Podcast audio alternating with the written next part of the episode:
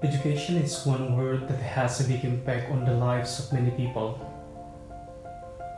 This is because the word education itself is not just a word, but also a process by which we are invited to grow and understand various things. Pendidikan adalah satu kata yang berdampak besar dalam kehidupan banyak orang. Hal itu karena pendidikan itu sendiri bukan hanya sekedar kata, tetapi juga proses di mana kita diajak untuk bertumbuh dan memahami berbagai hal. Awalnya kita tidak tahu, kemudian menjadi tahu. Awalnya kita tahu, kemudian menjadi lebih tahu. Itulah makna pendidikan itu sendiri. Namun apakah pendidikan itu menjadi hak semua orang? Mungkin kita akan mengatakan iya. Tapi apakah pada kenyataannya memang iya? Pada episode kali ini, saya mengundang seorang pengajar muda Indonesia yang telah mengabdikan dirinya selama setahun penuh untuk melakukan sedikit demi sedikit perubahan dalam bidang pendidikan di SD Negeri Lalo Merui, Kabupaten Konawe, Sulawesi Tenggara. Selamat mendengarkan perbincangan saya dengan sosok perempuan yang menginspirasi ini dalam face to face with Metri Wulandari. Halo Met, apa kabar Met? Halo Kak Ben, Alhamdulillah baik nih. Lagi ngapain nih? gimana di sana? Baik juga, baik juga. Lagi ngapain di sana Met? Lagi mencari sesuap nasi. Wede. Lagi bekerja di Lampung. Oh kamu di Lampung sekarang? Aslimu dari mana Met? Kalau aku aslinya dari Purwokerto, tapi sekarang lagi kerja di Lampung gitu kak. Hmm, kerja di mana? Di Kementerian PUPR, cuma untuk eh, perwakilan di daerahnya gitu. Hmm, tahu gak sih Met? Teman-teman yang dengerin podcast ini pasti lagi bertanya-tanya nih.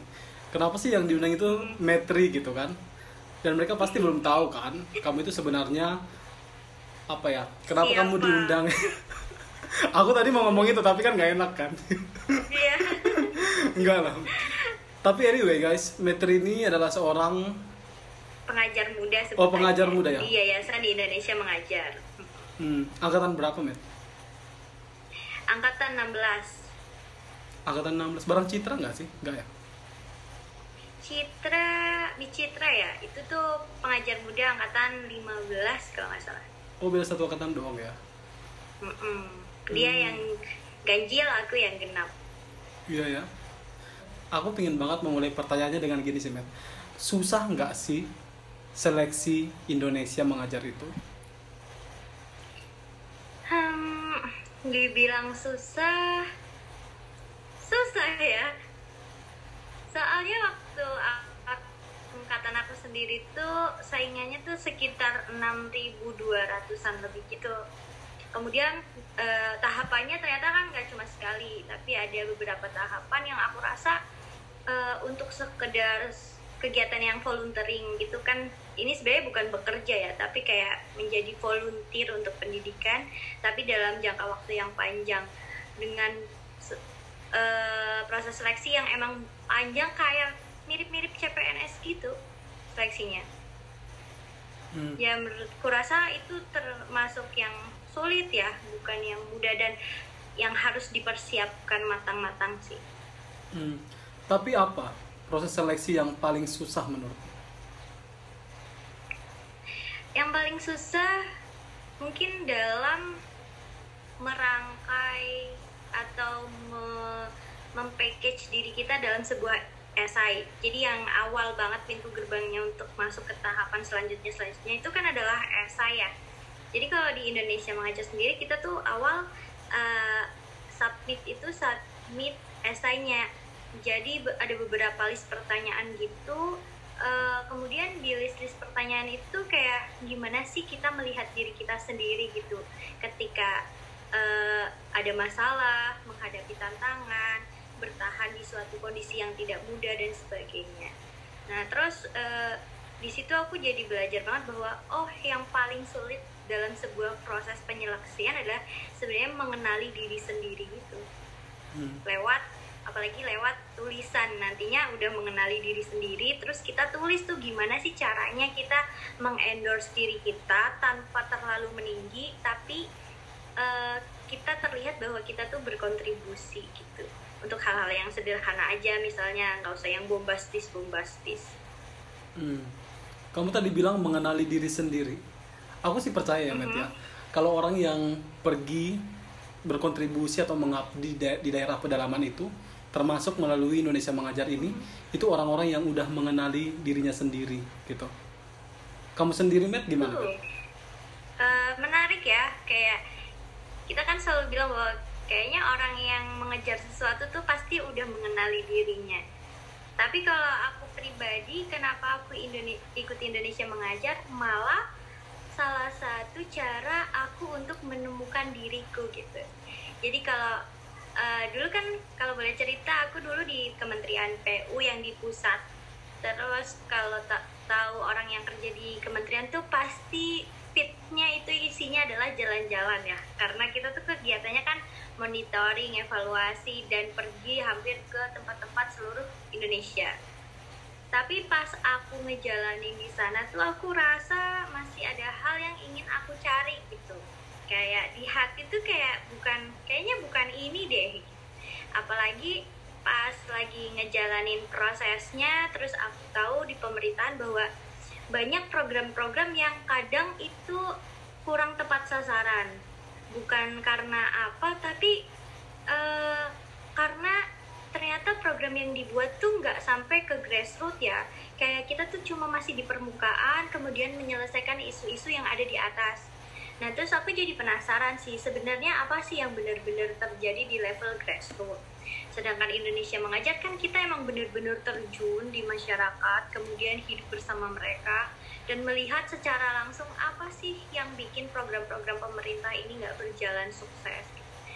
Dan dari situ dari proses itu tuh aku menemukan siapa yang aku cari kemudian aku menemukan diriku sendiri mengenali diriku lebih lagi karena ternyata di kehidupan yang eh, hustle bustle kalau di kota tuh kayak di Jakarta kita tuh nggak sempet loh sebenarnya mikirin kita tuh seperti apa. Terus merefleksikan hal-hal yang terjadi dalam diri kita karena kita cuma sibuk mengejar agar tidak ketinggalan informasi tidak ketinggalan apa yang terjadi saat ini dan sebagainya tanpa melihat ke dalam sedangkan di Indonesia mengajar aku menemukan waktu dan momen untuk melihat diriku lebih dalam lagi Tuh. Hmm. Kamu ini gak sih, Matt, sadar gak sih dari awal kalau kamu ikut Indonesia Mengajar ini itu bakal membuatmu paham gitu dan menemukan jati dirimu yang sebenarnya. dari awal aku sangat yakin sih itu akan terjadi gitu maksudnya aku akan menemukan itu karena aku ingat banget pas kenapa sih kamu harus pergi? Gitu. Karena kita deket banget kan itu sedih ketika aku pergi. Terus aku bilang "Eh, aku aku ingin satu tahun ini yang akan merubah hidup aku.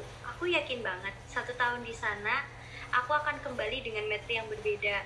Tapi satu tahun di Jakarta aku akan tetap dengan metri yang kayak gini aja. Kayak gini aja dalam artian aku tuh masih sering mengeluhkan apa-apa yang datang di hidup aku gitu sedangkan ketika satu tahun di Indonesia mengajar aku yakin banget akan ada pengalaman yang emang tidak akan pernah yang belum pernah aku dapatkan sebelumnya yang akan mengubah aku menjadi metri yang baru. Dan itu alhamdulillah beneran gitu. Jadi metri yang barunya tuh bukan metri menjadi berbeda tapi metri menemukan metri yang sesungguhnya gitu. Hmm. aku merasanya gini sih kalau kita hidup di kota terkadang kita tuh tanpa sadar memframing diri kita agar terlihat seperti apa yang orang lain inginkan gitu. Ketika ikut Indonesia mengajar sendiri aku eh, beberapa hal memang ada ya yang kita memframing diri karena kan kita jadi pengajar. Aku yang biasanya pencilatan terus ngomongnya seenaknya dan sebagainya itu tuh kita harus menjaga eh, wibawa karena kita tuh adalah adalah representasi dari Indonesia mengajar sendiri dan aku rasa kan kurang bijaksana juga ketika emang seorang guru tapi tutur katanya tidak bisa dicontoh perilakunya juga tidak baik gitu kan tapi at least aku merasa bahwa setiap hal yang aku lakukan adalah tulus adalah jujur adalah aku sendiri tanpa ada uh, uh, untuk tujuan untuk menyenangkan orang lain seperti apa yang aku lakuin di kota gitu. Hmm. Tapi kan Matt, untuk jujur sama diri sendiri, untuk hmm. mau melakukan segala sesuatu yang kita rasa bisa mengubah hidup kita, itu belum tentu sejalan dengan yang orang tua pikirkan, yang orang tua mau. Orang tua sendiri gimana yeah, yeah, waktu yeah. itu responnya pas kamu bilang, Pak, ma aku pingin ikut Indonesia mengajar. Waduh, kalau itu emang kayaknya jadi ini ya uh, kendala dari setiap orang yang pengen ikut Indonesia mengajar. Waktu itu aku inget banget pas lagi pelatihan kak. Jadi dari 32 orang kita ditanya siapa yang mendapatkan restu dari orang tua dari pertama kali mendaftar. Itu mungkin cuma tiga apa lima orang, nggak kurang dari 10 orang kan. Terus rata-rata mereka tuh memaksa beberapa memaksa gitu kan untuk ikutan ini kalau dari aku pribadi aku inget banget aku tuh melihat Indonesia mengajar tuh dari lulus kuliah terus aku dalam hatiku entah kenapa kayak aku akan menjadikan Indonesia mengajar menjadi salah satu fase di hidup aku gitu. Nah terus pas lulus aku langsung kerja terus satu tahun kerja aku apply Indonesia Mengajar yang pertama tapi nggak lolos.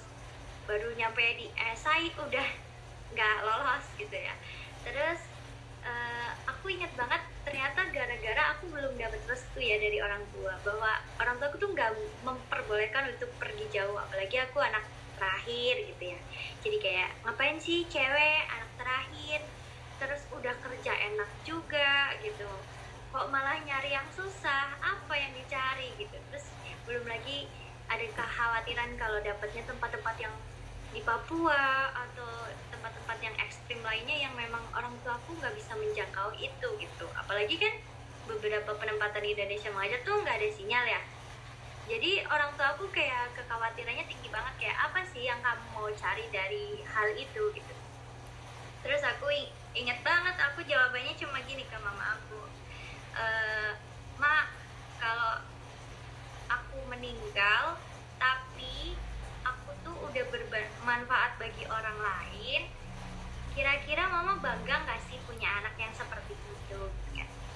Ya bangga lah kata dia. Terus habis itu aku kan kakaknya di Atambua di tempat yang terpencil juga. Terus aku bilang Mama masih ingat nggak waktu itu ilmu aku yang nggak seberapa, yang aku nggak pernah masak di rumah, tapi aku ngajarin bikin perkedel numis kangkung bikin sop hal yang sederhana banget tapi mereka ternyata sampai nangis diajarin kayak gitu.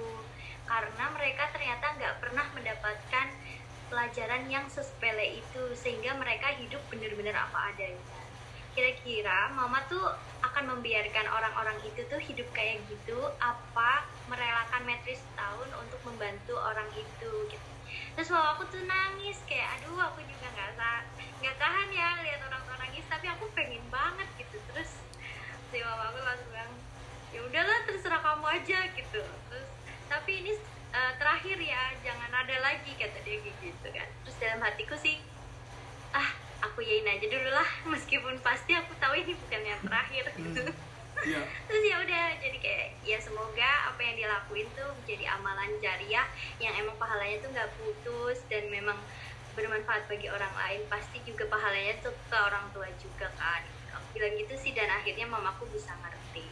Kalau papa gimana responnya? Kalau mbak aku dia sih alhamdulillah kayak ya asal kamu bisa menjaga diri ya pergilah ke mana pun untuk mencari apa yang kamu cari gitu Berarti setuju ya? Mm-mm. Kita percaya banget kalau ridho orang tua tuh akan menyelamatkan kita di mana aja. Dan ternyata kan kehidupan di Indonesia mengajar tuh berat lah menurutku berat banget gitu. Kayak misal orang tuh pada bilang, wih seru banget ya jadi guru di pedalaman, wih enak banget, wih keren dan sebagainya dan sebagainya. it just uh, apa ya kayak ya itu tampilannya doang lo tuh nggak tahu pengorbanan perjalanan proses di balik foto-foto itu gitu. Kayak bahkan kita untuk bertahan hidup satu tahun bersama mereka tuh udah keren banget menurut aku ya. Jadi kayak udahlah udah nggak butuh lagi kata-kata kayak gitu gitu. Dan itu ngaruh banget dengan doa-doa orang tua kita kemudian doa-doa orang yang memang memberkati kita untuk berangkat ke tempat itu. Karena ternyata memang tempat itu tuh bukan tempat yang mudah gitu Hmm. Jadi kalau misalnya ada kasus kayak gitu gimana, Met? Kalau misalnya orang tua nggak setuju kan mending nggak usah gitu atau gimana? Eh, iya ngerti-ngerti karena beberapa temanku juga ada sih yang nge-DM dan bilang gitu juga jadi pengen ikut tapi terkendala restu orang tua mungkin pesan aku bagi teman-teman yang memang pengen ikut eh, cari lagi niat atau tujuan apa sih dari kalian yang ingin di accomplish un- dari lewat Indonesia mengajar sendiri. Terus jangan pernah melangkahi restu orang tua ya. Meskipun itu sulit taklukkan tapi dengan cara yang baik. Emang nggak kalaupun nggak satu kali tapi coba terus gitu. Aku kan juga nggak satu kali berkali-kali dan akhirnya dapet gitu. Karena menurutku ketika nggak dapet restu dari orang tua pasti jalannya tuh akan susah banget untuk kehidupan kita apa pun itu ya nggak cuma Indonesia mengajar.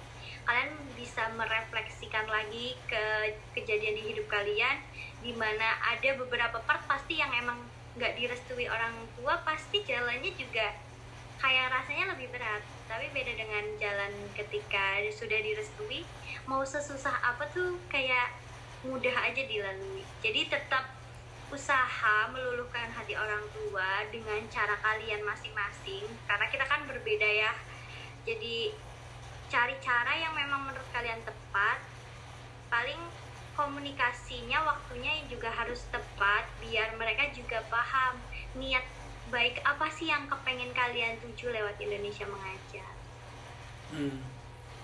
Oke, Met. Tapi anyway, Met, aku percaya Mhm. Orang-orang yang ikut Indonesia mengajar atau kegiatan volunteer lainnya itu adalah orang-orang yang terpanggil. Keterpanggilanmu itu datang dari mana? keterpanggilan aku yang tadi aku cerita sih kak ketika aku KKN di Atambua aku tuh awalnya kayak aduh males banget. Eh, aku kan dari UGM terus KKN-nya kan se Indonesia ya maksudnya terserah milih mana teman-teman deket aku tuh kayak yang di Bali Lombok yang tempatnya yang liburan gitu. Fotonya bagus-bagus dan sebagainya. Aku dapetnya Atambua perbatasan Indonesia sama Timur Leste. Udah panas, gersang, ada makanan. Terus kayak susah banget. Semua hal tuh kayak sulit gitu ya. Tapi ternyata tempat itu yang menjadi turning point aku kayak oh titik balik aku malah di sini ketika melihat aku inget banget ya kalau cerita ini kadang tuh aku suka sedih karena aku baru melihat di tahun 2015 orang-orang masih nggak tahu caranya masak. Dia cuma bisa ngerebus kemudian dia nggak tahu caranya pakai bawang merah bawang putih cuma bisa ngerebus kangkung paling dikasih roiko eh, mecin dan sebagainya makannya emang jajanan pun anak-anak tuh paling cuma makan asam mentah. Yang nggak ada lah kayak kita misalnya eh, telur gulung terus somai dan sebagainya. Itu tuh makanan yang sangat mewah bagi mereka. Dan yang paling bikin aku nangis yaitu ketika aku programnya bikin eh, mengajari masak. Aku tuh nggak pernah masak di rumah ya karena ya nggak pinter-pinter banget. Terus aku di situ cuma numis kangkung bikin bergedel terus bikin capcay bikin sop sama kue-kue biasa yang dari singkong gitu pas disambut sama Pak RT-nya Pak RT-nya tuh sampai nangis kak bilang gini Terima kasih atas ilmu yang sudah diberikan oleh Indonesia Mengajar sehingga kita bisa menikmati makanan yang selezat ini yang sebelumnya kita nggak pernah makan. Wah, dari situ aku kayak ya Allah aku tuh nggak bersyukur banget ya hidup selama ini. Ternyata mereka makan kayak gini aja menurut mereka mewah banget gitu. Dari situ sih aku kayak merasa ada hal yang belum selesai gitu. Sebagai orang yang katanya mendidik ya eh, hal apa sih yang bisa aku bagikan gitu. Dan ternyata kalau di tempat yang serba kekurangan seperti itu ilmu yang menurut kita nggak bermanfaat di kota gitu karena semua orang tuh punya itu dan tahu itu tuh menjadi sebuah hal yang memang kayak mukjizat bagi mereka gitu yang mereka nggak pernah dapetin mereka nggak pernah tahu mereka nggak bisa akses gitu. Dari situ sih aku mulai terasa empatinya terus aku menyenangi kegiatan-kegiatan volunteer karena ternyata rasa bahagiaku tuh ketika bukan dapat uang banyak gitu. Kalau dapat uang banyak mah semua orang juga senang gitu ya. Tapi ada fase di mana dapat uang banyak pun kamu masih terasa gersang gitu. Ketika aku volun menjadi volunteer komunitas membantu orang lain yang membutuhkan ternyata itu aku kayak lagi membantu diriku sendiri gitu. Ternyata aku sebagai manusia aku perlu merasa dibutuhkan ketika aku membantu orang lain sebenarnya aku sedang membantu diriku sehingga aku merasa kehadiranku itu ada kehadiran aku tuh dihargai gitu kak Hmm. Ini luar biasa ya Met ya. Terharu ah. Tapi kan banyak orang yang nggak melihat itu kan Met. Istilahnya kalau belum pergi ke sana kan belum merasakan apa itu semua kan, belum tahu perjalanan hidup Betul. di sana itu ada banyak gitu ya. Apa kira-kira yang sebelum ke sana tuh, apa kira-kira yang betul-betul harus dipersiapkan dulu? sebelum ke sana tuh ke Indonesia mengajarnya atau Iya. ke apa pun volunteer? Sebelum berangkat ke Indonesia mengajar. yang disiapkan adalah niat yang tulus niatan apa yang kamu ingin tuju itu kayak aku selalu menanamkan kayak kita tuh selalu di- selalu diingetin sih pas mau berangkat di saat-saat yang sulit pasti kan semua orang pernah ya akan menyerah. Tapi ketika kita tahu niat kita apa datang ke situ kita tahu niat kita apa ketika menjalani sesuatu bahkan mungkin yang menjalani hidup kalau kamu tahu niat kamu apa. Ketika masa-masa tersulit datang kamu akan tetap ingat niat awal kamu tuh apa dan kamu akan tetap bisa melanjutkan itu meskipun berat meskipun kadang ingin menyerah bahkan ingin nangis ingin pulang gitu. Waktu itu aku pernah satu momen ingin pulang aku udah nggak mau terusin. Tapi aku ingat bahwa aku punya niat sebuah niat yang harus aku selesaikan karena aku sudah mulai gitu. Hmm. Tadi lokasi penempatanmu di mana aku di Konawe di Sulawesi Tenggara. Di Sulawesi Tenggara. Kamu sebelum berangkat itu, Matt, udah punya gambaran nggak sih apa aja yang bakal kamu lalui di sana dan gimana hari-harimu? sebelum berangkat tuh udah seneng banget lah pokoknya udah excited kak. Kita terus ngeliat-ngeliat foto-foto pengajar muda sebelum aku kan ada kan yang di sana. Kayak wih akan seru banget nih main sama orang desa main sama anak-anak. Tempatnya bagus karena masih alami banget semua yang indah-indah doang gitu kayak kita kalau ngeliat orang lain ternyata pas sampai sana, wih ternyata emang hidup tuh sekotak bahagia sama susah-susah jadi satu gitu. Tapi kita sering banget melihatnya cuma senangnya doang ya. Jadi kayak nggak pernah menyangka sih bahwa ketika Indonesia mengajar tuh seberat itu. Berat dalam artian menurutku mungkin karena berat eh, kita nggak pernah mengalami itu sebelumnya. Jauh banget dari keluarga yang emang sampai aku tuh satu bulan pertama nggak bisa dihubungin karena nggak ada sinyal dan nggak bisa turun ke kabupaten. Yang rasa khawatir rasa merindukan keluarga kemudian perasaan datang ke tempat yang baru terus eh, apa sih kayak terasingkan bukan terasingkan sih tapi kayak kamu tuh orang lain yang baru masuk yang nggak bisa bahasa sana nggak tahu budaya sana dan gimana harus adaptasi gitu kayak banyak hal-hal yang challenging yang emang menjadi hal yang sering kita luput gitu ketika melihat kebahagiaan orang lain. Makanya dari situ aku belajar masih kayak, weh nanti tuh kalau nyiapin hal-hal lain yang serupa yang memang nggak pernah aku lakukan sebelumnya, stop deh cuma ngeliat yang baik-baiknya doang. Kita juga lihat struggle-struggle apa ya kira-kira di balik foto-foto mewah, di balik foto-foto menyenangkan, di balik foto-foto bagus yang ada yang kita lihat sehari-hari di Instagram. Ngomong-ngomong soal struggle, apa struggle terbesarmu Yes. di sana, Matt? Struggle terbesar, hmm, mungkin ini ya kayak datang hidup bersama masyarakat yang pola pikirnya berbeda. 180 derajat menurutku de- dengan aku gitu ya. Di mana mereka tuh masih menganggap pendidikan tuh nggak penting. Anak-anaknya tuh masih dibawa ke kebun gitu kak. Kalau misalnya izin gitu ya. Bu guru saya izin ya. Saya bawa pi anak saya ke kebun satu bulan. Weh shock dong aku kayak wah apa nih? Masa izin sebulan ya? Aku aja kalau di Jawa izin seminggu kayaknya udah dosa banget ya kayak kok aku kayaknya ketinggalan banget gitu ya. Ini sebulan. Kadang dua bulan. Ada lagi satu anak yang emang orang tuanya nggak ngurus jadi paling setahun tuh dia cuma masuk beberapa kali doang gitu. Ketika ditanya ketika kita memfasilitasi itu gitu ya ma- masih banyak penolakan gitu loh. Kayak ternyata memang mengubah mindset itu nggak segampang yang kita pikir dan yang paling struggle adalah gimana how to deal with yourself and with myself. Karena eh, kadang kita tuh udah gregetan ya ingin mengubah sebuah kondisi. Tapi kita kudu sadar bahwa kita tuh bukan superhero kita bukan dewa kita bukan Tuhan yang bisa mengubah dalam sekejap mata. Ternyata dalam mengubah kondisi yang memang menurut kita belum baik kita pun harus merelakan diri kita gitu untuk membaur bersama mereka dan menjadi mereka dulu. Baru kita pelan-pelan mengarahkan ke tujuan mana sih yang mau kita capai sama-sama.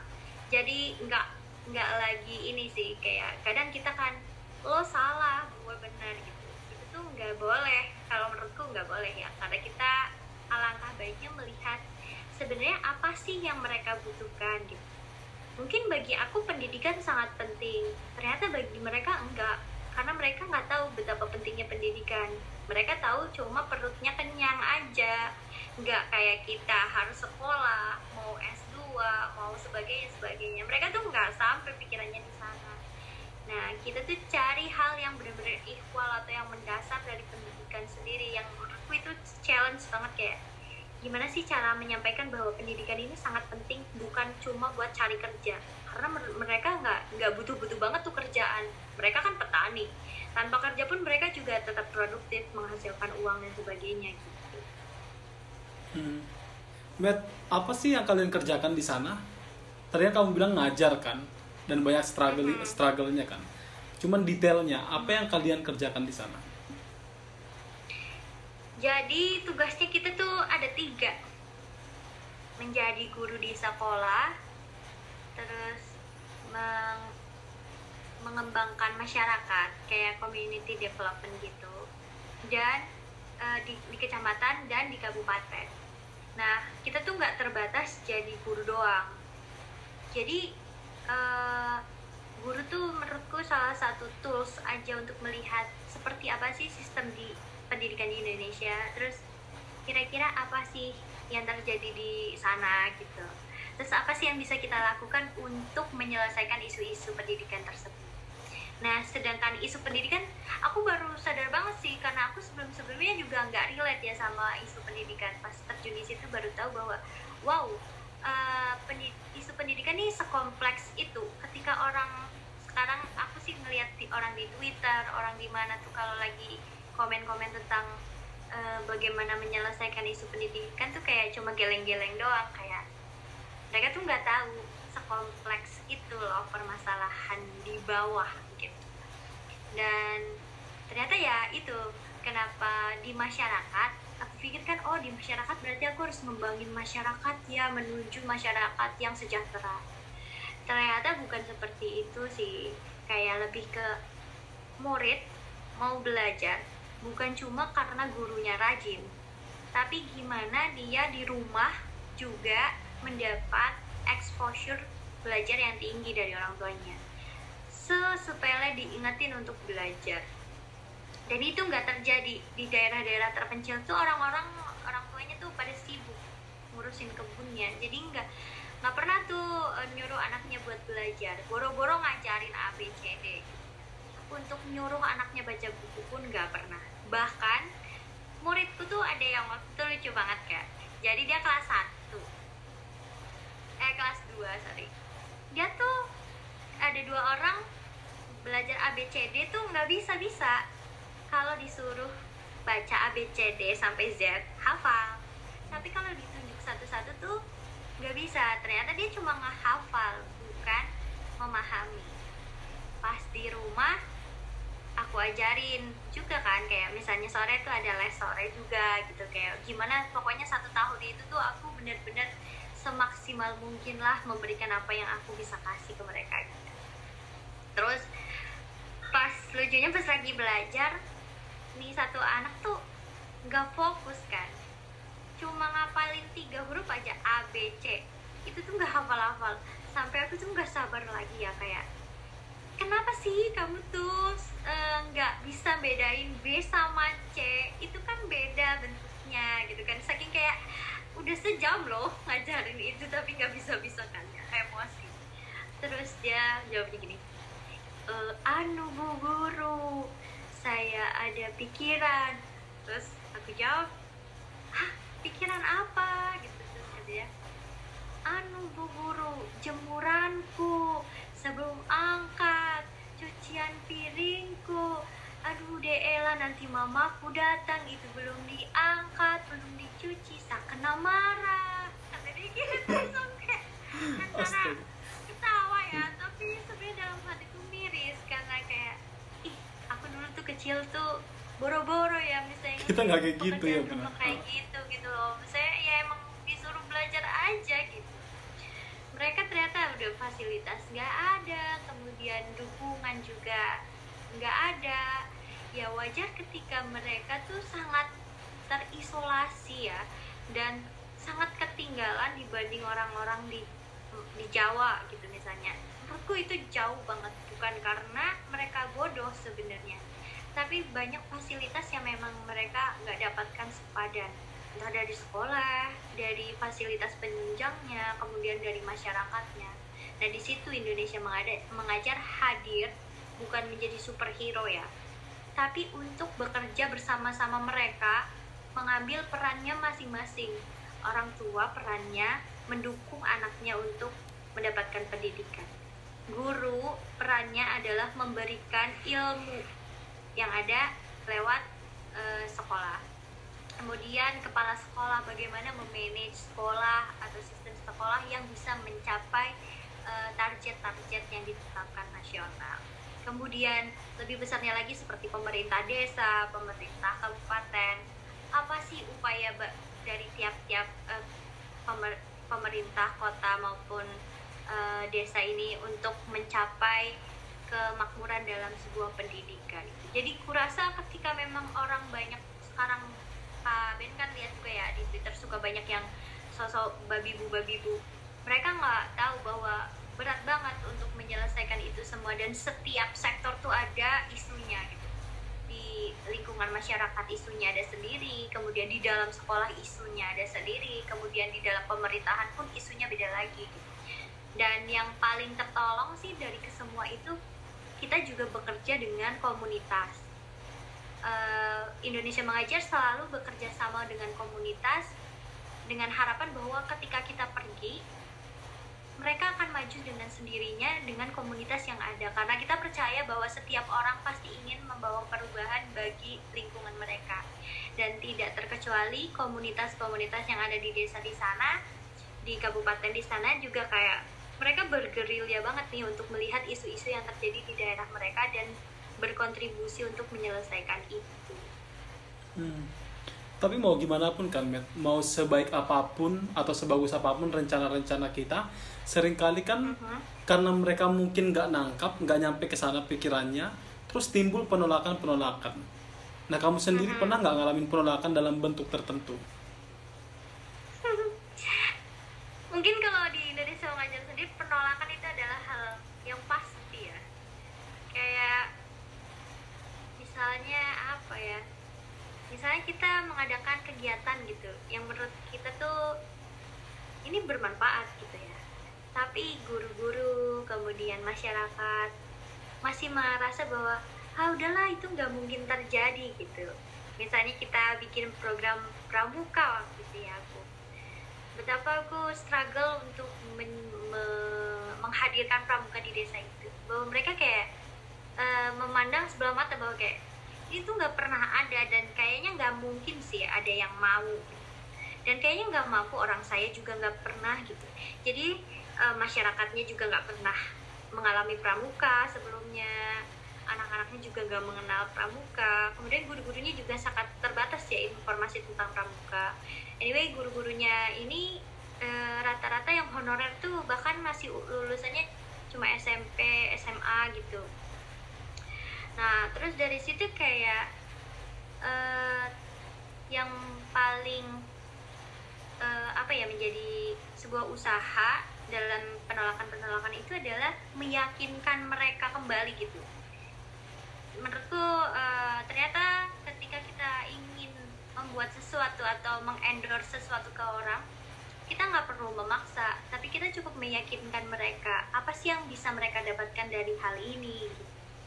Dan pas waktu itu mereka akhirnya paham kayak berapa, seberapa penting sih si pramuka ini terus kayak yaudah deh kita coba dulu gitu. Nah dengan mereka mau mencoba itu tuh sebuah kayak apa ya starting point yang bagus sih untuk memulai perubahan gitu. Dan tetap kayak nggak cuma pramuka beberapa program kayak aku mau bangun taman baca waktu itu juga sempat ada penolakan karena menurut mereka kayak ini nggak akan berfungsi.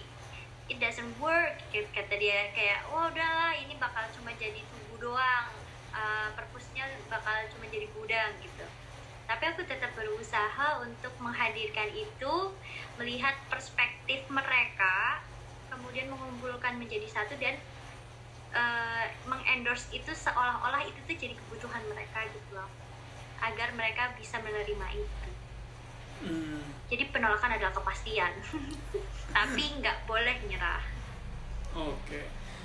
Tapi tahu gak sih, Matt? Aku percaya juga ya. Mm-mm. Setiap penolakan-penolakan itu sering kali itu berasal dari ketidaktahuan orang tersebut. Kalau ini sebenarnya penting untuk dilakukan gitu. Dan ketidaktahuan itu kan sering kali karena kesenjangan pendidikan misalnya. Dan di Indonesia kita tahu sendiri kan kesenjangan pendidikannya gimana dari di Jawa sama di daerah timur misalnya.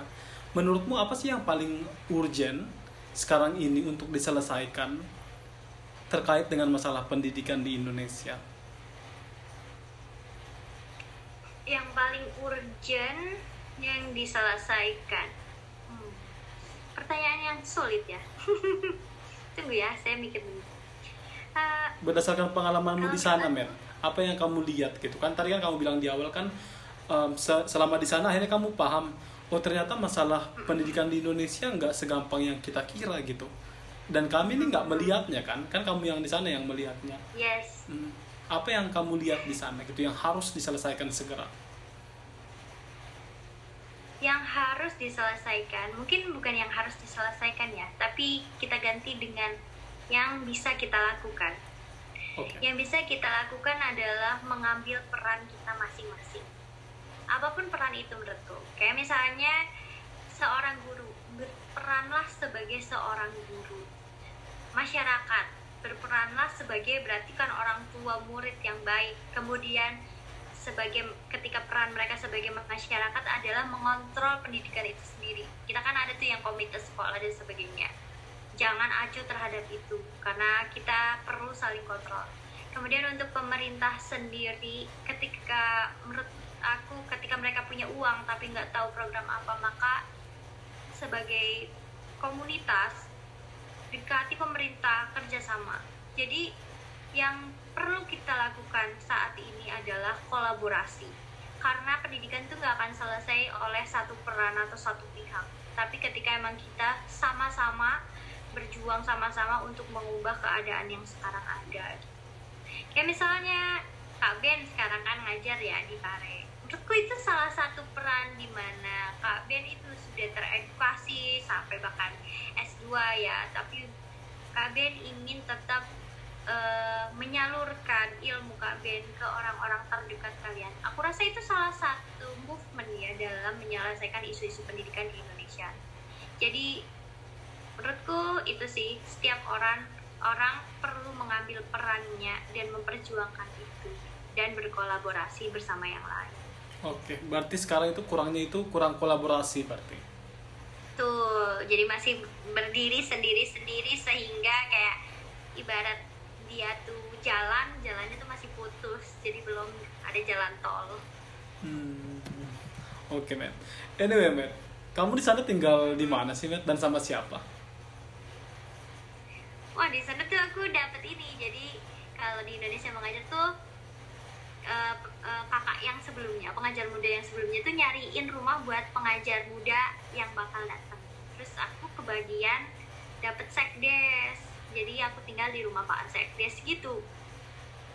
Pas datang tuh kayak, udah udah datang sendirian, tiba-tiba datang di rumah orang, numpangnya satu tahun, kan kayak, waduh gimana nih gitu kayak, eh so akrab aja deh. Padahal kadang orangnya suka malu-malu ya di awal, tapi ini karena kepepet sih ya udahlah so asik gitu Iya. ya udah setahun tuh aku tinggal bersama Pak Sekdes dan keluarga keluarganya Kamu nggak pernah ngerasa ini, Matt? Merasa ada Apa? clash gitu loh sama mereka, sama Pak Sekdes sama Bu Sekdes. eh kalau class pasti ada ya tapi menurutku bukan hal yang sangat besar sih aku kayak kalaupun ada aku selalu menghormati itu karena aku pun udah ditampung aku orang asing ditampung setahun menurutku mereka sudah baik banget gitu jadi aku ya membalas budi lah dengan berlaku sopan dan menghargai setiap hal yang ada di dalamnya.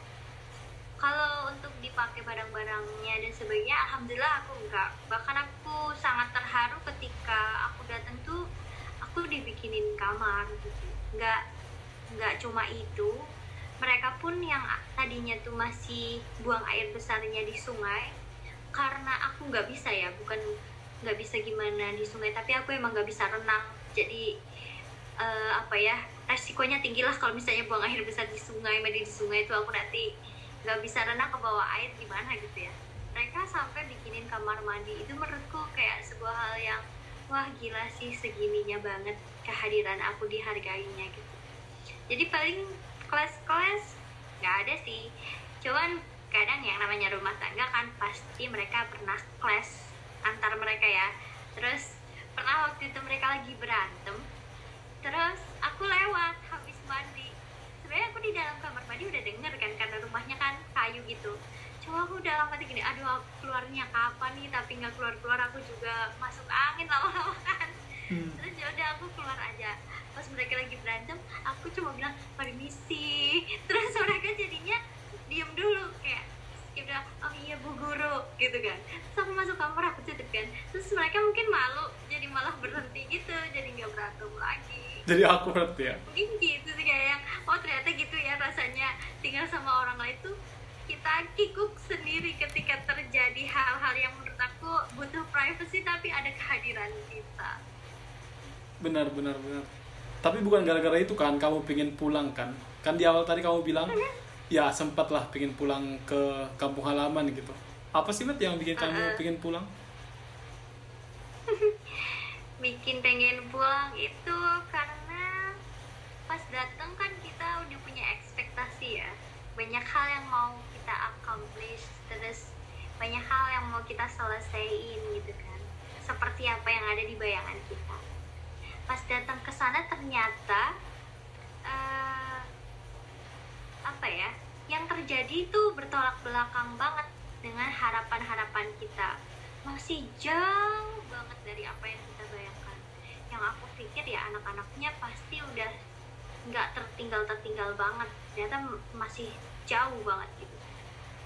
Kemudian yang paling bikin stres adalah aku tuh memaksakan pada standar-standar yang udah aku buat sendiri.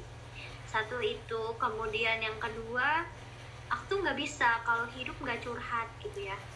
Maksudnya curhat dalam artian aku pengen dapat perspektif dari orang ketika ada masalah ini tuh gimana sih gitu kan. Aku harus apa gitu. Aku selalu nanya kayak gitu ke orang di sana tuh aku nggak bisa tanya siapa-siapa karena nggak ada internet nggak bisa telepon.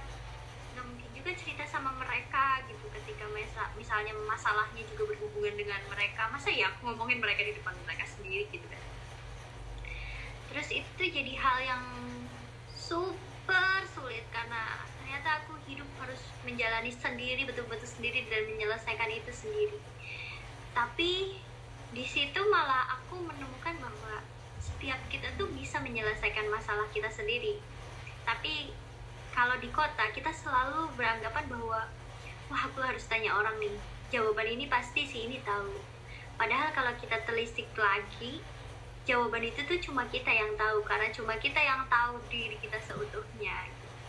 Jadi kayak oke itu momen terberat momen yang paling pengen bikin pulang karena aku merasa gagal dengan semua pencapaian-pencapaian yang udah aku targetkan tadi.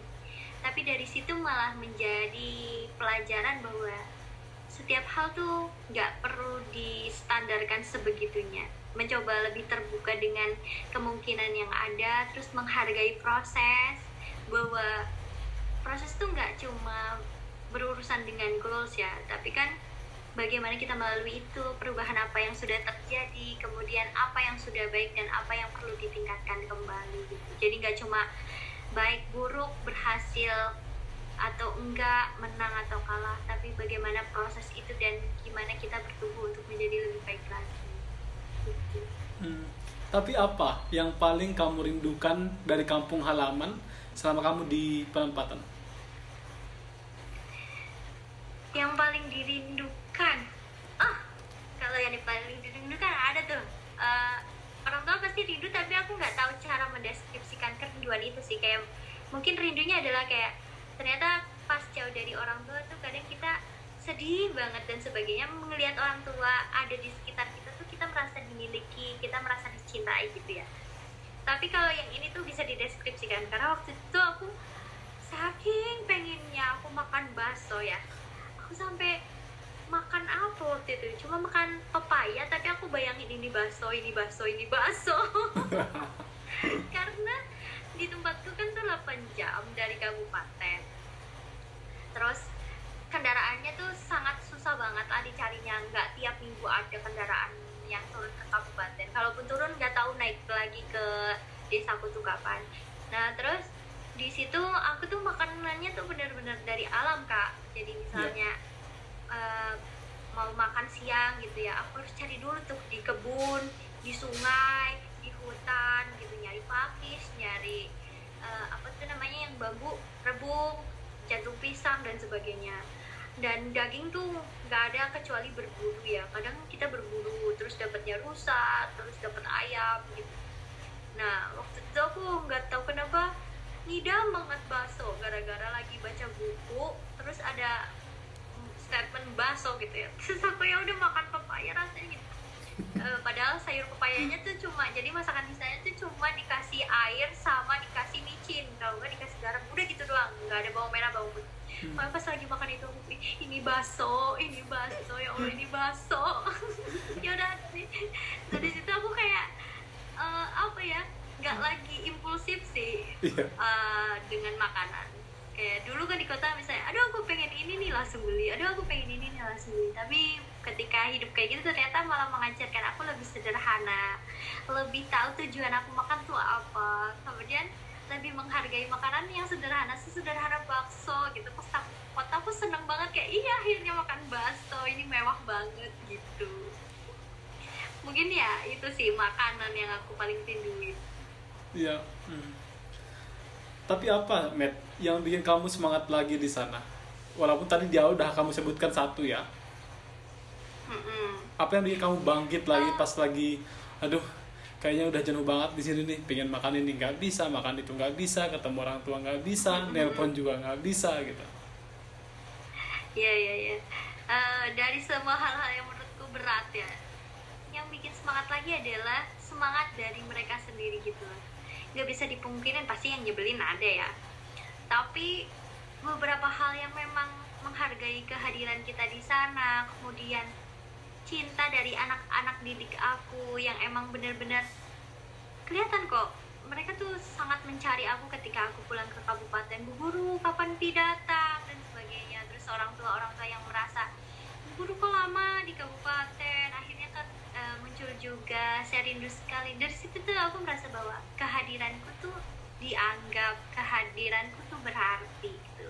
Mungkin emang jalannya sulit tapi emang ini harus dilaluin gitu.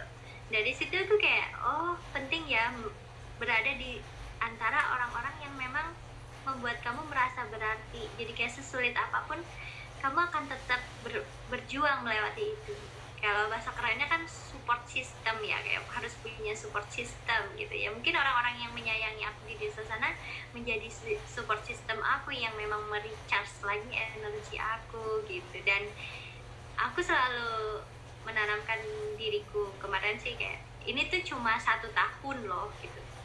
Kamu jangan banyak ngeluh karena mereka aja hidup seumur hidup kayak gini aja mereka nggak pernah ngeluh gitu dari situ aku belajar menghargai terus belajar untuk berjuang dan nggak menye-menye ya ibarat kayak oh udahlah pulang gitu. Karena aku kan dulu kayak gitu ya namanya anak terakhir suka manja.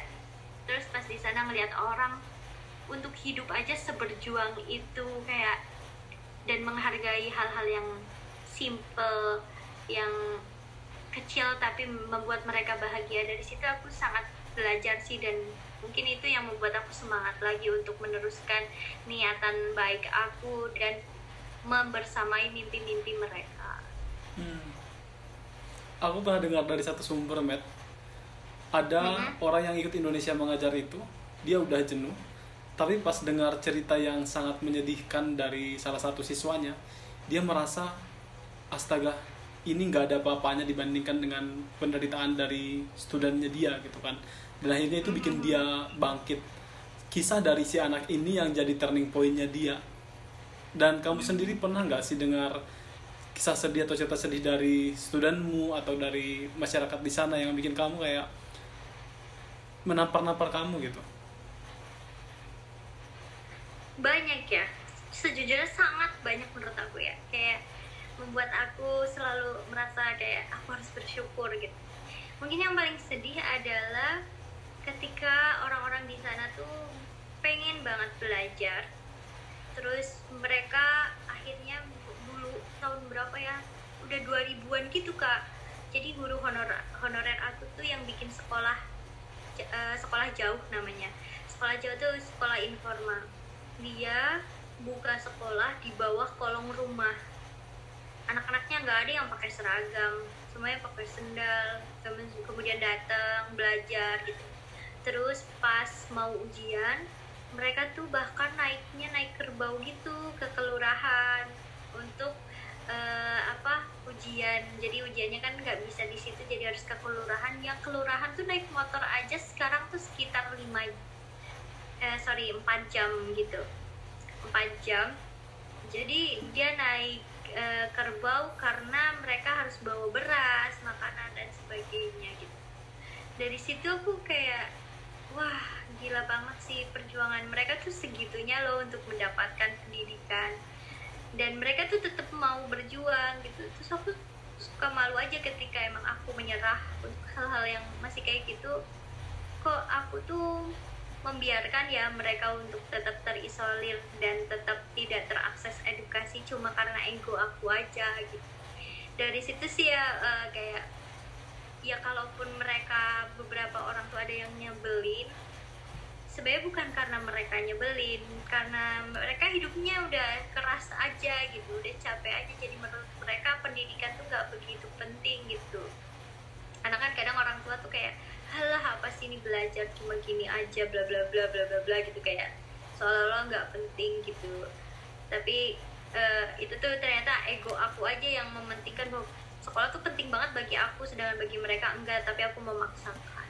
Dan melihat perjuangan mereka kemudian ada orang tua murid yang nggak bisa baca tulis terus dia sampai bilang saya tuh dulu pengen banget sekolah kemudian jadi perawat tapi saya mau sekolah di mana? Sekolah aja dulu nggak ada gitu kan. Saya aja sampai sekarang udah nggak bisa tuh ABCD udah nggak ngerti mau diajarin juga tetap nggak nyambung kayaknya. Tapi saya sekarang banting tulang dia kan jadi pekerja sawit ya. Hmm. yang suka itu loh kak bawa-bawa sawit sampai berkilo-kilo di kepalanya itu. Dan aku mencoba sendiri ternyata itu berat banget untuk mengangkat satu sawit. Sedangkan dia tiap hari tuh mengangkat berkilo-kilo sawit. Terus bapaknya cari damar yang sampai berpuluh-puluh kilometer terus balik-balik ngangkat damarnya sekitar 10 sampai 30 kilo. Damar apa, aku rasa damar tuh bahan untuk membuat apa ya waktu itu? Aku lupa. Membuat lupa pokoknya membuat something gitu. Jadi dia be- bentuknya kayak karet gitu. Nah kayak pohon karet terus diambil damarnya nah itu itu untuk bikin sesuatu. Nah itu kayak wow perjuangan mereka untuk sekedar hidup. Itu tuh aja udah susah gitu. Jadi aku ingin membantu mereka lah dengan hal yang sederhana sesederhana hadir di sekolah tiap hari menemani mereka belajar gitu. Hmm. Tapi selain menemani mereka belajar, apa sih yang bikin kamu bahagia di sana? yang bikin bahagia adalah ternyata aku bisa diterima apa adanya dulu tuh aku di kota ya aku selalu pakai aku nggak pede sama diri aku ya. Kayak harus pakai alis nggak pede kalau nggak pakai lipstick gitu ya. Tapi di sana tuh aku mau nggak pakai lipstick mau nggak pakai alis mau nggak bedak kan mau item banget ya. Karena kan panas setiap hari ya item banget pokoknya aku kucel gitu ya. Tapi selalu dibilang cantik gitu. Terus aku jadi merasa dihargai sebagai manusia gitu yang nggak usah framing harus macem-macem kemudian harus mengganti apa ya image dari diri aku. Tapi aku menjadi diri aku yang memang diterima. Dari situ aku merasa bahwa hidup sama masyarakat tuh enak banget gitu. Kita tuh bisa dengan hal-hal sederhana sesederhana. Kadang ikut metik merica di kebun terus yang ajaib adalah makan dedaunan yang direbus terus sama ikan asin dan nasi yang kadang tangannya tuh campur tanah gitu tapi rasanya tuh nikmat banget sambil ketawa-tawa yang receh hidupnya simple nggak dikejar sama uang nggak dikejar sama kemakmuran yang kita standarkan seperti misalnya punya rumah jabatan tinggi mobil dan sebagainya dari situ sih yang membuat aku wah aku nggak menyesal sih perjalanan sesulit ini tapi menghadirkan kebahagiaannya utuh gitu Hmm. Banyak hal receh, Met, yang kamu temui di sana. Banyak yang satu udah kamu receh. sebutkan kan, tadi satu di awal kan. apa Hal yang lucu tadi kamu sebutkan di awal kan satu. Mm-mm. Hmm. Yang masalah ini loh, yang oh jemuranku, iniku gitu kan. oh Ah, ada hal lain gak, Met, yang yang bikin kita ketawa-ketawa gitu. Kalau Citra kan kemarin kan kamu nanti dengar dari podcast itu ngakak banget sumpah. Pas dia ditawarin babi, dia megang megang apa anak babi lah, dia ya banyak hal. Kalau kamu ada oh ini ya experience-nya ya. Ya. kalau aku yang lucu kadang aku suka ini sih skip skip ya saking banyaknya mungkin ya. Suka aku inget-inget ya. Yang bagian paling receh oh ada. Jadi aku tuh kan pas belum dibikinin WC sama yang punya rumahku tuh Iya. aku tuh kalau mandi tuh cuma kayak pakai box gitu dari kain nggak ada atapnya terus pintunya tuh cuma dari kain yang kalau kena angin ya udah mabur aja tuh kayak ya Allah semoga aurat juga kelihatan lah gitu Tapi kayaknya nggak transparan kan? nggak Hmm. dari ini loh eh, apa sih Eh, yang buat wadah beras tuh apa kak Oh karung. karung ya dari Hmm. karung nah Oke. tapi kainnya tuh kadang suka terbang-terbang gitu pas malam kan boker. Jadi kalau boker tuh di belakang rumah terus itu yang boxnya buat cebok tuh di pinggir rumah. Jadi kalau Oh. habis boker tuh harus lari dulu ke situ kan. Nah waktu itu tuh kita eh aku tuh kebelet bo boker sama murid aku barengan yuk kita pup bareng gitu kan malam-malam. Seru banget tuh pup di empang belakang rumah nggak ada tutupnya ya btw jadi cuma pakai sarung doang gitu loh kita. Iya. pakai sarung terus nanti lari ke yang kamar mandi box itu. Nah terus pas lagi enak-enaknya eh, boker sambil melihat bintang-bintang bertaburan ya terus tiba-tiba tuh ada suara krek krek gitu kan. Terus muridku bilang gini bu guru dengar pi bu guru. Gitu. Eh kenapa? Gitu. Terus apa tuh? Itu saya seperti kenal suaranya. Emang apa sih? Gitu gitu. Itu kayaknya suara kerbau. Terus lama ya mata kerbaunya tuh kelihatan. Nah, kerbaunya tuh ngejar-ngejar kita. Jadi kita tuh masih pakai sarung kita lari-lari. Padahal belum selesai pupnya itu kayak tolong tolong tapi kan itu di sungai kan? Kayak, kenapa di sungai kan?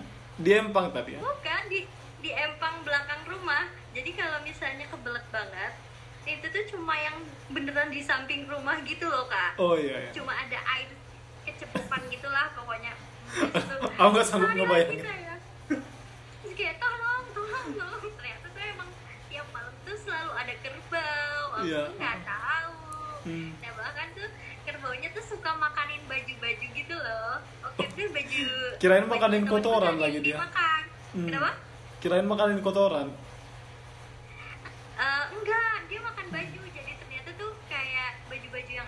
rinsonya, dia suka. Makanya pas kita lagi ini kan kita pakai baju gitu kan. Iya. Jadi dia kejar, dia Oh. Nah, Oh, kerbau itu makan rinso makan juga baju, ya? Bajunya dikeluarin lagi. kerbau itu makan rinso juga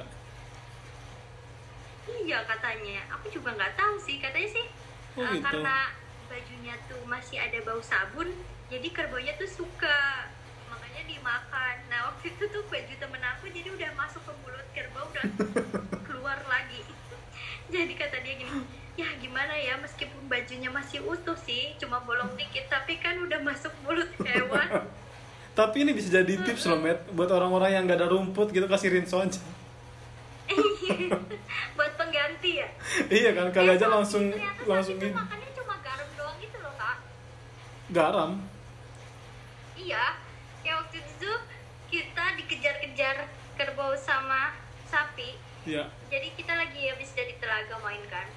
Hmm. Terus eh, anak-anakku kan semuanya bawa parang, bawa apa gitu. Nah karena ada yang bawa garam terus sama plastik resek-resek, si kerbau sama sapinya tuh eh, ngejar-ngejar. Nah udah dikejar di sawit-sawit gitu kan. Wah hatiku macam-macam rasanya Iya. kayak aduh gimana nih aku udah paling tua harus jaga mereka.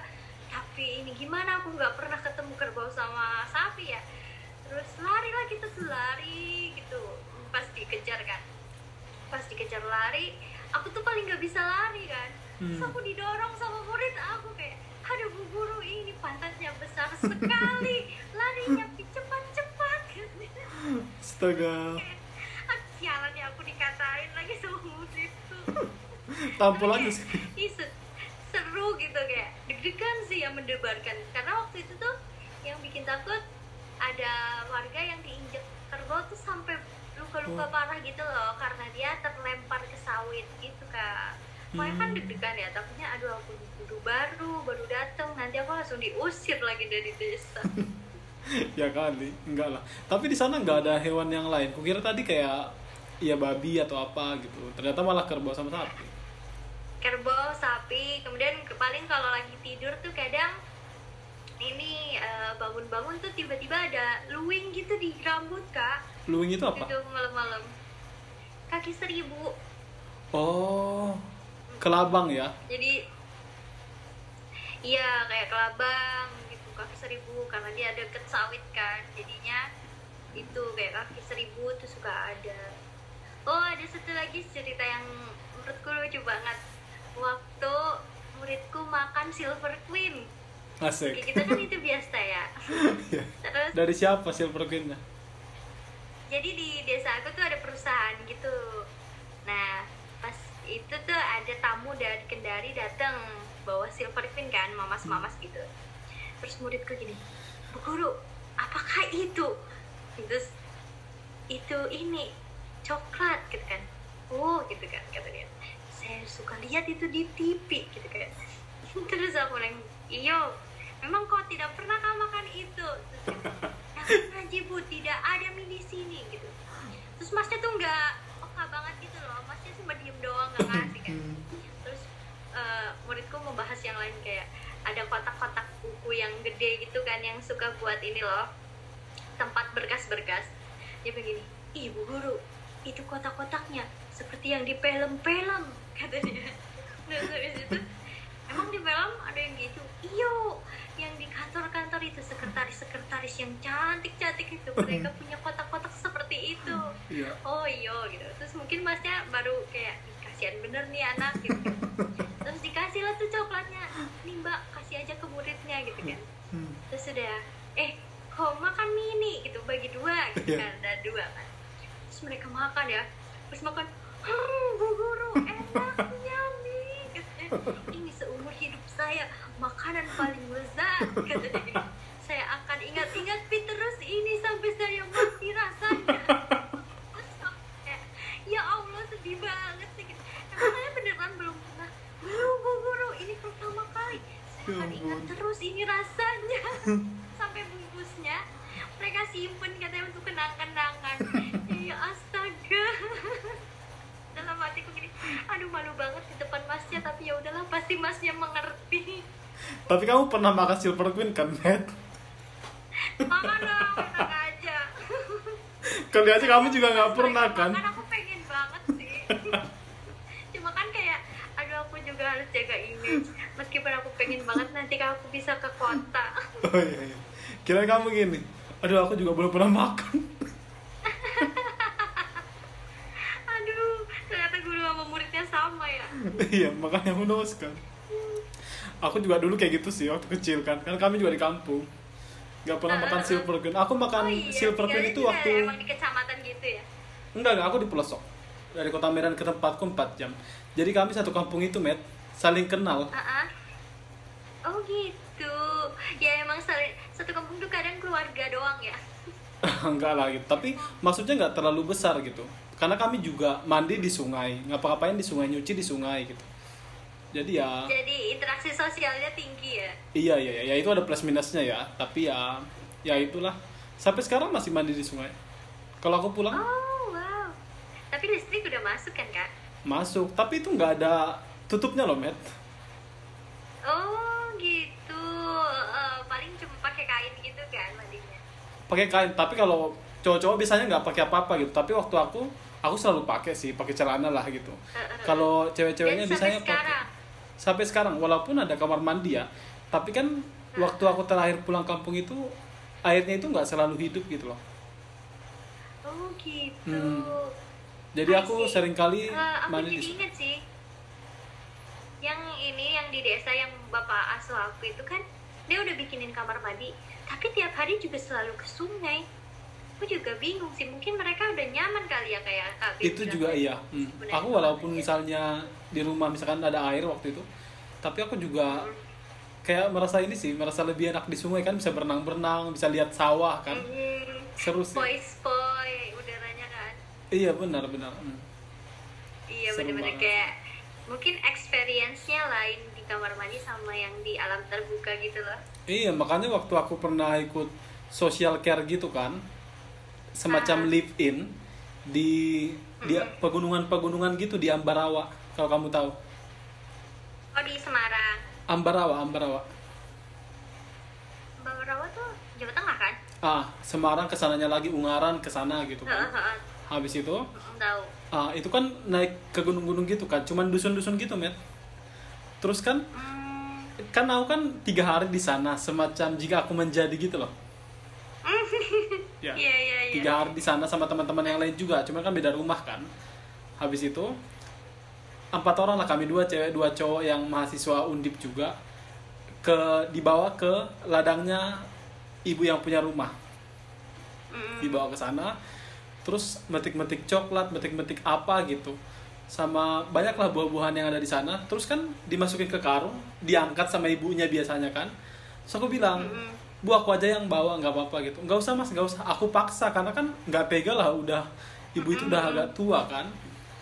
Udah punya cucu malah ibunya. Habis itu teman-temanku bilang kayak gini Ben kamu nggak capek gitu kan? Lah nggak ini kan hidupku kayak gini juga di kampung. Ternyata ketahuan ya. nggak jadi mereka pikir aku ya sama yang dalam pikiranmu tadi dari medannya gitu. Padahal sebetulnya enggak masih di pelosok-pelosoknya Oh. gitu di kabupatennya kak. enggak kecamatan aja enggak met tapi aku Iya, SMA Masuk lagi. ah, SMA-nya di kabupatennya gara-gara SD SMP di tempatku kan nggak ada eh SD SMP cuma satu SMA-nya nggak ada Eh, SMA nggak ada. Hmm, TK nggak ada, aku nggak TK. Met, pas sudah selesai mengabdi di sana dan kemudian balik ke kampung halaman, kamu ngerasa ada yang beda nggak dari dirimu?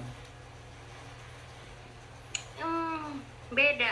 Beda nih kayak gimana nih biar jawaban yang diharapkan ya? ya terserah, kan ada yang makin strong, ada yang makin sabar, nggak mudah emosi lagi, makin bersyukur atau makin apa gitu. Kalau makin bersyukur kan, tadi kamu udah mention kan, tapi yang lain apa kira-kira? Eh, eh, eh, kalau aku pribadi mungkin yang berbeda adalah cara memandang sesuatu. Kalau dulu kan maksudnya eh, ini sih kita kan sering ya hidup di kota tuh lebih reaktif kalau terjadi sesuatu ada informasi apa. Tapi ketika satu tahun di sana aku tuh betul-betul reflektif pendekatannya melihat sesuatu karena jadi punya waktu untuk berpikir melihat sesuatu tra- tragedi yang terjadi gitu kayak kira-kira apa sih yang terjadi di belakang itu semua. Jadi nggak langsung ah ini salah ini benar itu nggak lagi alhamdulillah ya. Dulu aku orangnya gitu banget judgmental gitu ya. Sekarang lebih melihat bahwa sebuah hal pasti terjadi bukan karena satu hal aja gitu tapi ada beberapa hal yang terakumulasi. Dan kita perlu menghargai proses itu kemudian bagaimana pendekatan yang sesuai untuk menyelesaikan itu gitu. Dan dari situ kayak membentuk pola pikir aku ya memang lebih positif ya. Karena emang Indonesia mengajarkan pendekatannya juga pendekatan appreciative inquiry namanya AI ini bagus banget sih untuk orang-orang yang memang ingin mengempower orang lain atau bahkan mengempower diri sendiri gitu ya. Bisa diterapin di mana aja si appreciative inquiry ini.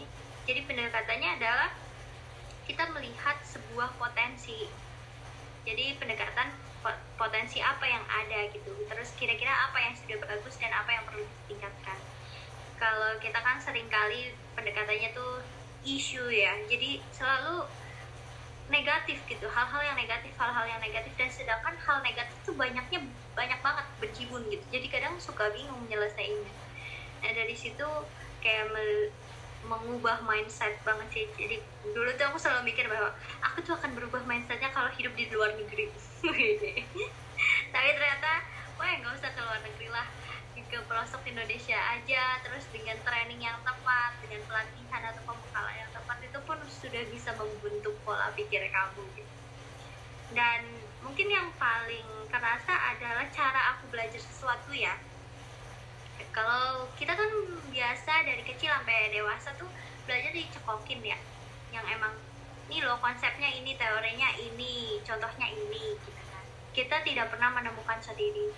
Ketika memang dari IM aku banyak menemukan sendiri gitu. Hal-hal yang memang sebelumnya aku tidak pahami. Atau mungkin aku tahu te- teorinya tapi ternyata aku cuma tahu teorinya gitu.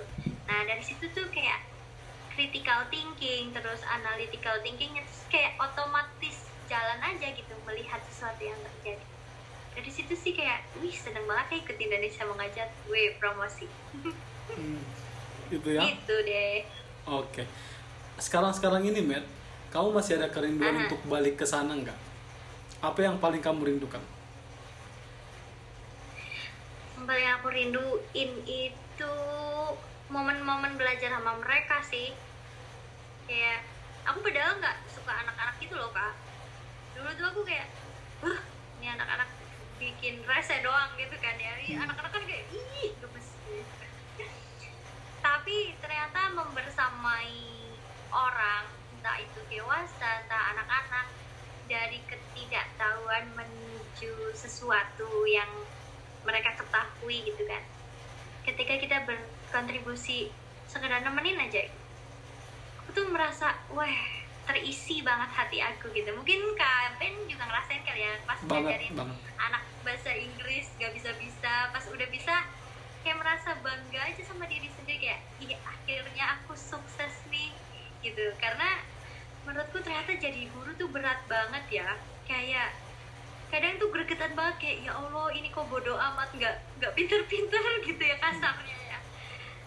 Tapi ternyata kalau aku mikir gini kalau dulu guru-guru aku nyerah ngajarin aku mungkin nggak akan pernah ada aku yang sekarang gitu jadi aku sangat berterima kasih dengan guru-guru jadi kayak ternyata momen belajar bersama pun itu sangat menyenangkan melihat orang berkembang bertumbuh lebih baik dari sebelumnya Hmm. Dari semua ini, Matt, yang udah kamu jelaskan tadi, aku dapat kesimpulan bahwa ikut Indonesia mengajar adalah sesuatu yang worth it. Pertanyaan terakhirku buatmu, Matt, apa pesanmu untuk teman-teman di luar sana yang masih ragu untuk daftar Indonesia mengajar? Eh, yang masih ragu untuk daftar Indonesia mengajar aku rasa tuh secara finansial secure ya Kayak, ya emang sih nggak akan secure tuh gaji di Indonesia mengajar bukan gaji sorry uang saku. Ya, aku rasa aku rasa uang tidak akan be- bisa membeli pengalaman satu tahun itu mau sebanyak apa pun uang kamu kamu gak akan pernah punya kesempatan yang sama dengan uangmu seperti satu tahun yang akan didapatkan di Indonesia mengajar gitu.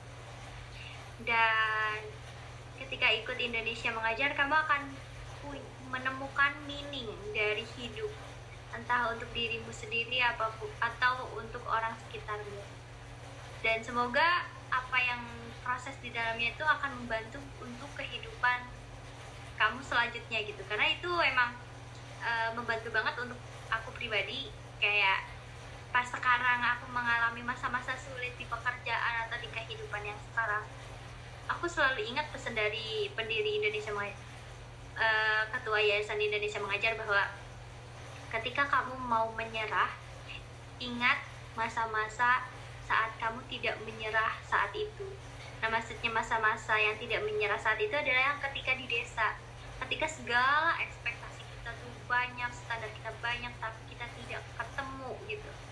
Nah itu tuh menjadi reminder banget di kehidupan sekarang ketika aku berambisi mencapai apa atau ingin apa dan nggak sampai di titik itu aku tetap bisa mensyukuri kondisi aku sekarang gitu jadi daftar Indonesia mengajar untuk menemukan makna dari hidupmu Thank you so much, Matt, untuk sharingnya malam hari ini. ya Inspiring banget sih. Aku I know you so much better now. yes thank you so much ya udah mengundang aku yang remah-remah just juice ini Bungkusan teh kotak kali. Enggak lah. You're amazing. Sampai ketemu ya, Matt. Bye. thank you kak